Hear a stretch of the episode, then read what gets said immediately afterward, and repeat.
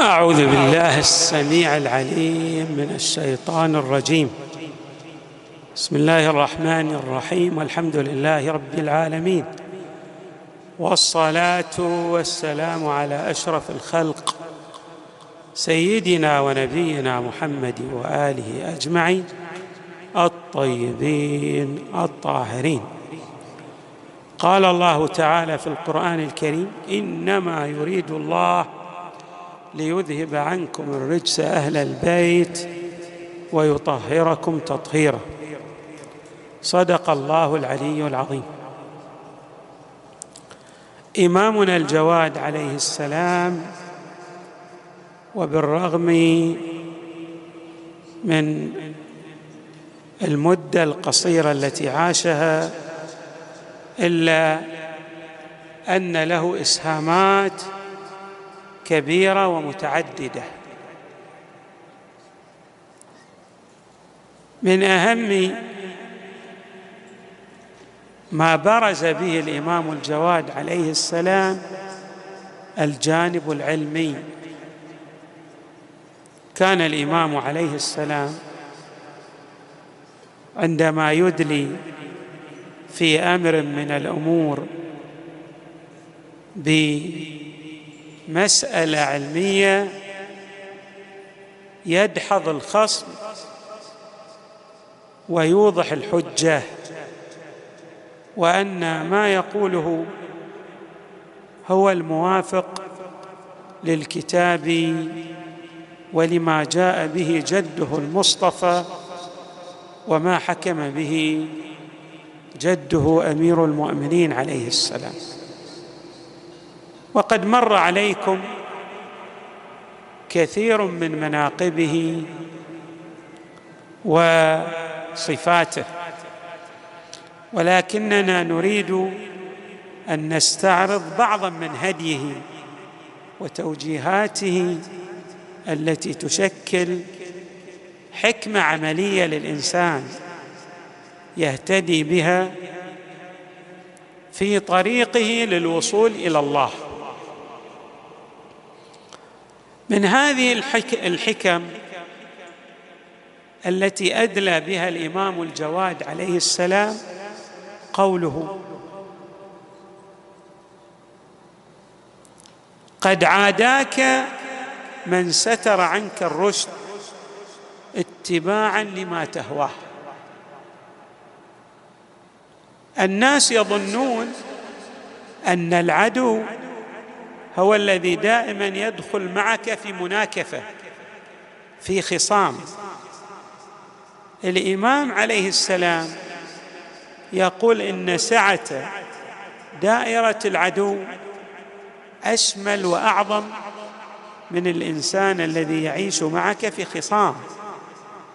قد يكون هذا ماذا يستر عنك الرشد ويجعلك يؤيدك في غيك. بمعنى قد يشجعك ويتبعك فيما تفعله من أفعال وما تتفوه به من أقوال مخالفه للحق. الصديق الحقيقي هو الذي يرشد صديقه إلى طريق الصواب. أما لأنه مثلا يميل إليك وبالتالي يستر عنك الرشد ولا يوضح لك الحق فهذا في الحقيقة عدو لك لأنه يؤدي بك إلى السقوط من عين الله تبارك وتعالى ويؤدي بك إلى العاقبة الوخيمة. قد عاداك من ستر عنك الرشد اتباعا لما تهواه. هذا عدو أيضا. صحيح هو يؤيدك في الظاهر ويشجعك في عملك الباطل لكن النتيجة ما هي؟ النتيجة هي البعد عن الصراط المستقيم وعن مرضاة الله تبارك وتعالى. أيضا من هديه وتوجيهاته عليه السلام.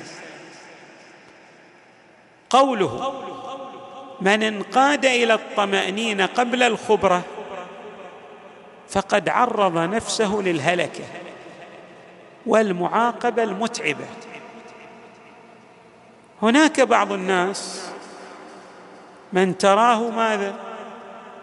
عندما يرى امرا من الأمور. سرعان ما يلج في ذلك الأمر ويدخل فيه. دون تثبت دون خبرة. الإمام عليه السلام يرشدنا في هذه الحكمة العملية إلى مسألة جد هامة.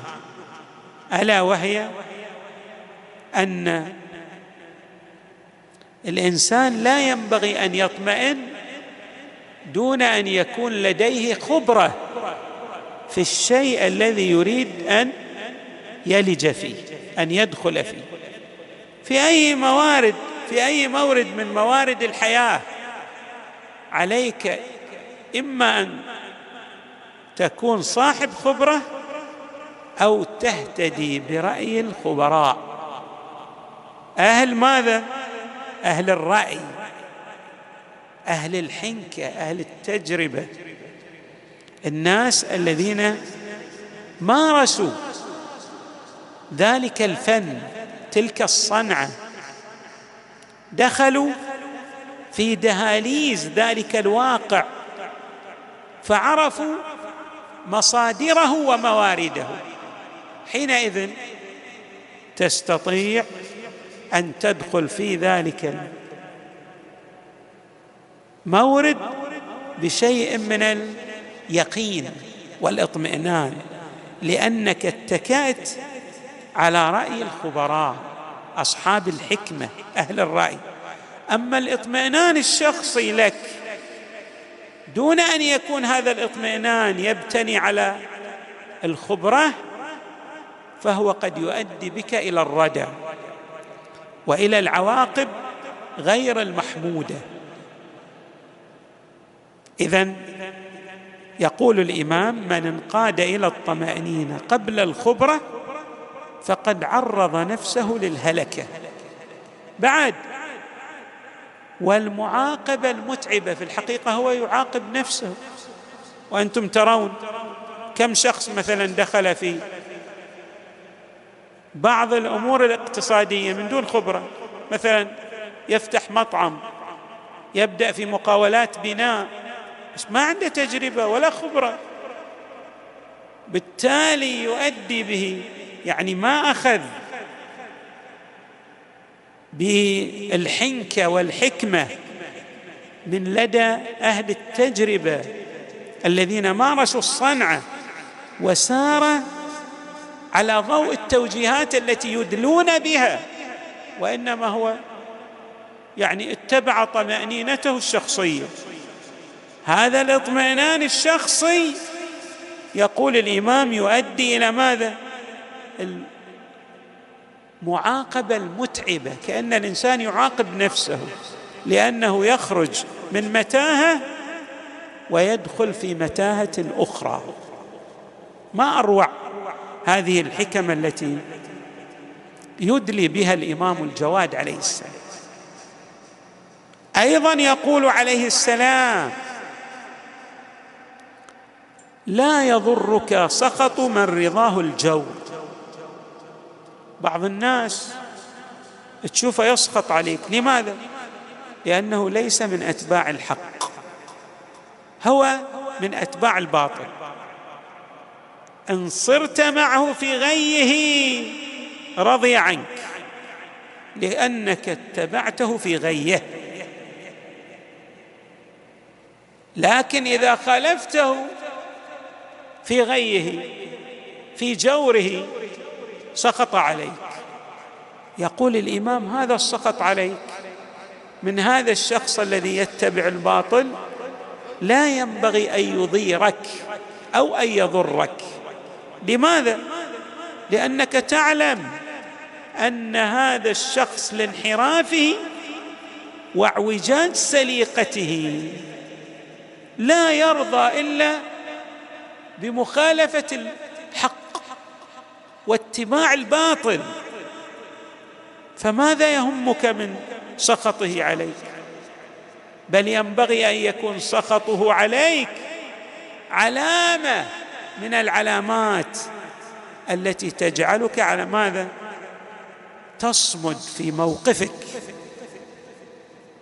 اذا الإمام يعطينا هذه الحكم العملية في مسارنا التعامل مع بعض الناس من أهل الباطل وأنه لا ينبغي أن نتأثر برضاهم عنا. ولا بسخطهم. لأننا لا بد أن نكون مع الحق وأن ننطلق من خلال المعايير والموازين التي يرضى بها الله تبارك وتعالى. أيضا الإيمان يعطينا حكمة عملية من أروع الحكم. ما هي هذه الحكمة؟ يقول عليه السلام راكب الشهوات لا تستقال له عثره. الإنسان قد يسقط في بعض العثرات ولكنه يتلافى نفسه ويرجع إلى الصواب ويبتعد عن طريق الضلالة والغواية. الله تبارك وتعالى يقيل عثرته. والناس أيضا تعذره فيما مضى. وتفتح له صفحة جديدة. لأنه كان على الباطل فترك الباطل فاتبع الحق. ولكن بعض الناس والعياذ بالله لا تشوفه. في هذا اليوم جيد في اليوم الثاني سيء. في هذا اليوم جيد في اليوم ال... الذي بعده سيء. هذا الناس ماذا؟ لا يفتحون له صفحة جيدة لأنه يعلمون أنه دائما يقترف ماذا؟ المساوئ والمساخط. كما يعبر الإمام يركب الشهوات فلا يقيلون له عثره ولا يصفحون عنه ولا يرون أنه من أهل ماذا؟ من أهل الإيمان من أهل الصواب. بل حتى إذا صدر منه خير لا يحسب له لا يحسب له في نظر الناس. الناس يقولون هذا نعم يوم يسوي زين ويوم يسوي شيء. إذا حري بالإنسان. إذا أراد أن يكون في أعين الطيبين الخيرين الجيدين. وقبلهم أيضا في عين الله تبارك وتعالى. أن يبتعد عن المساخط عن الشهوات. أن يزم نفسه بزمام أن يربط نفسه أن يتبع العقل.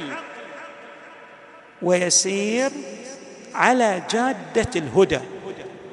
عندئذ لا يكون راكبا للشهوات. عندئذ تقال العثرات التي صدرت منه في الماضي. الناس لا ينظرون إليه يقولون هذا كان غير جيد ولكنه تاب ورجع إلى الصواب.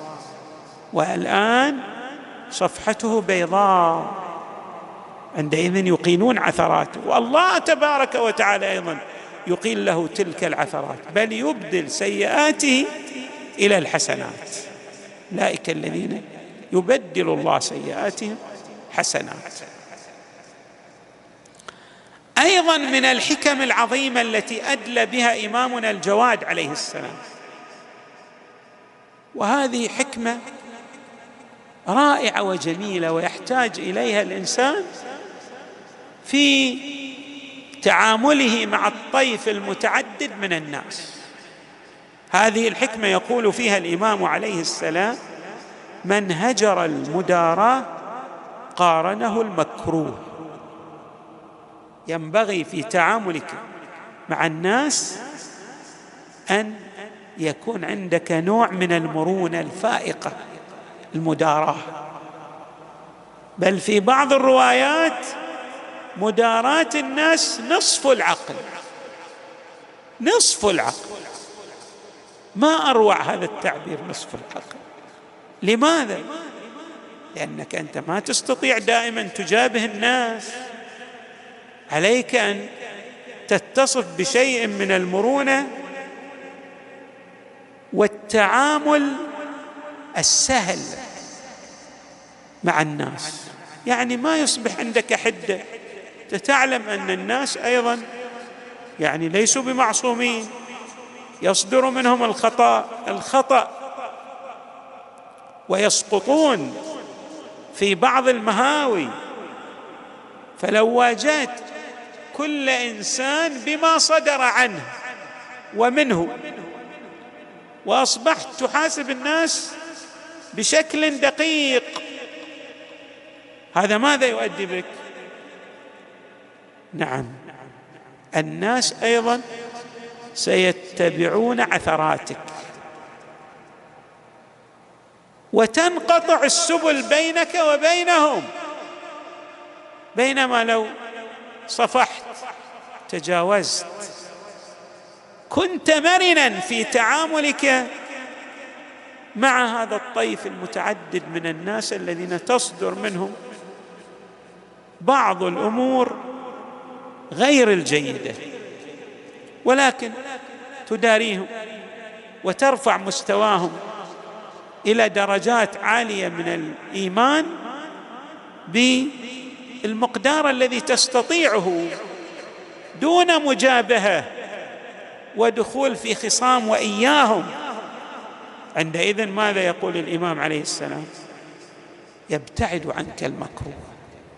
أما إذا دائما تدخل مع الناس في خصام وملاحة عندئذ تفقد الكثير من أصدقائك وأحبائك وتصبح موردا لما تكره. حري بالإنسان. أن يداري غيره. وجاء في وصايا النبي صلى الله عليه وآله أن جبريل عليه السلام مضمون رواية ما زال يوصيه بمداراة الناس وعدم ملاحاتهم. يعني ما يدخل معهم في لجاج لأن ذلك يؤدي إلى خصومات مستمرة. نسأل الله تبارك وتعالى أن يجعلنا مع إمامنا الجواد عليه السلام في الدنيا والآخرة ومع آبائه البررة الميامين وأبنائه النجبا المعصومين. الحمد لله رب العالمين وصلى الله وسلم وزاد وبارك على سيدنا ونبينا محمد وآله أجمعين الطيبين الطاهرين.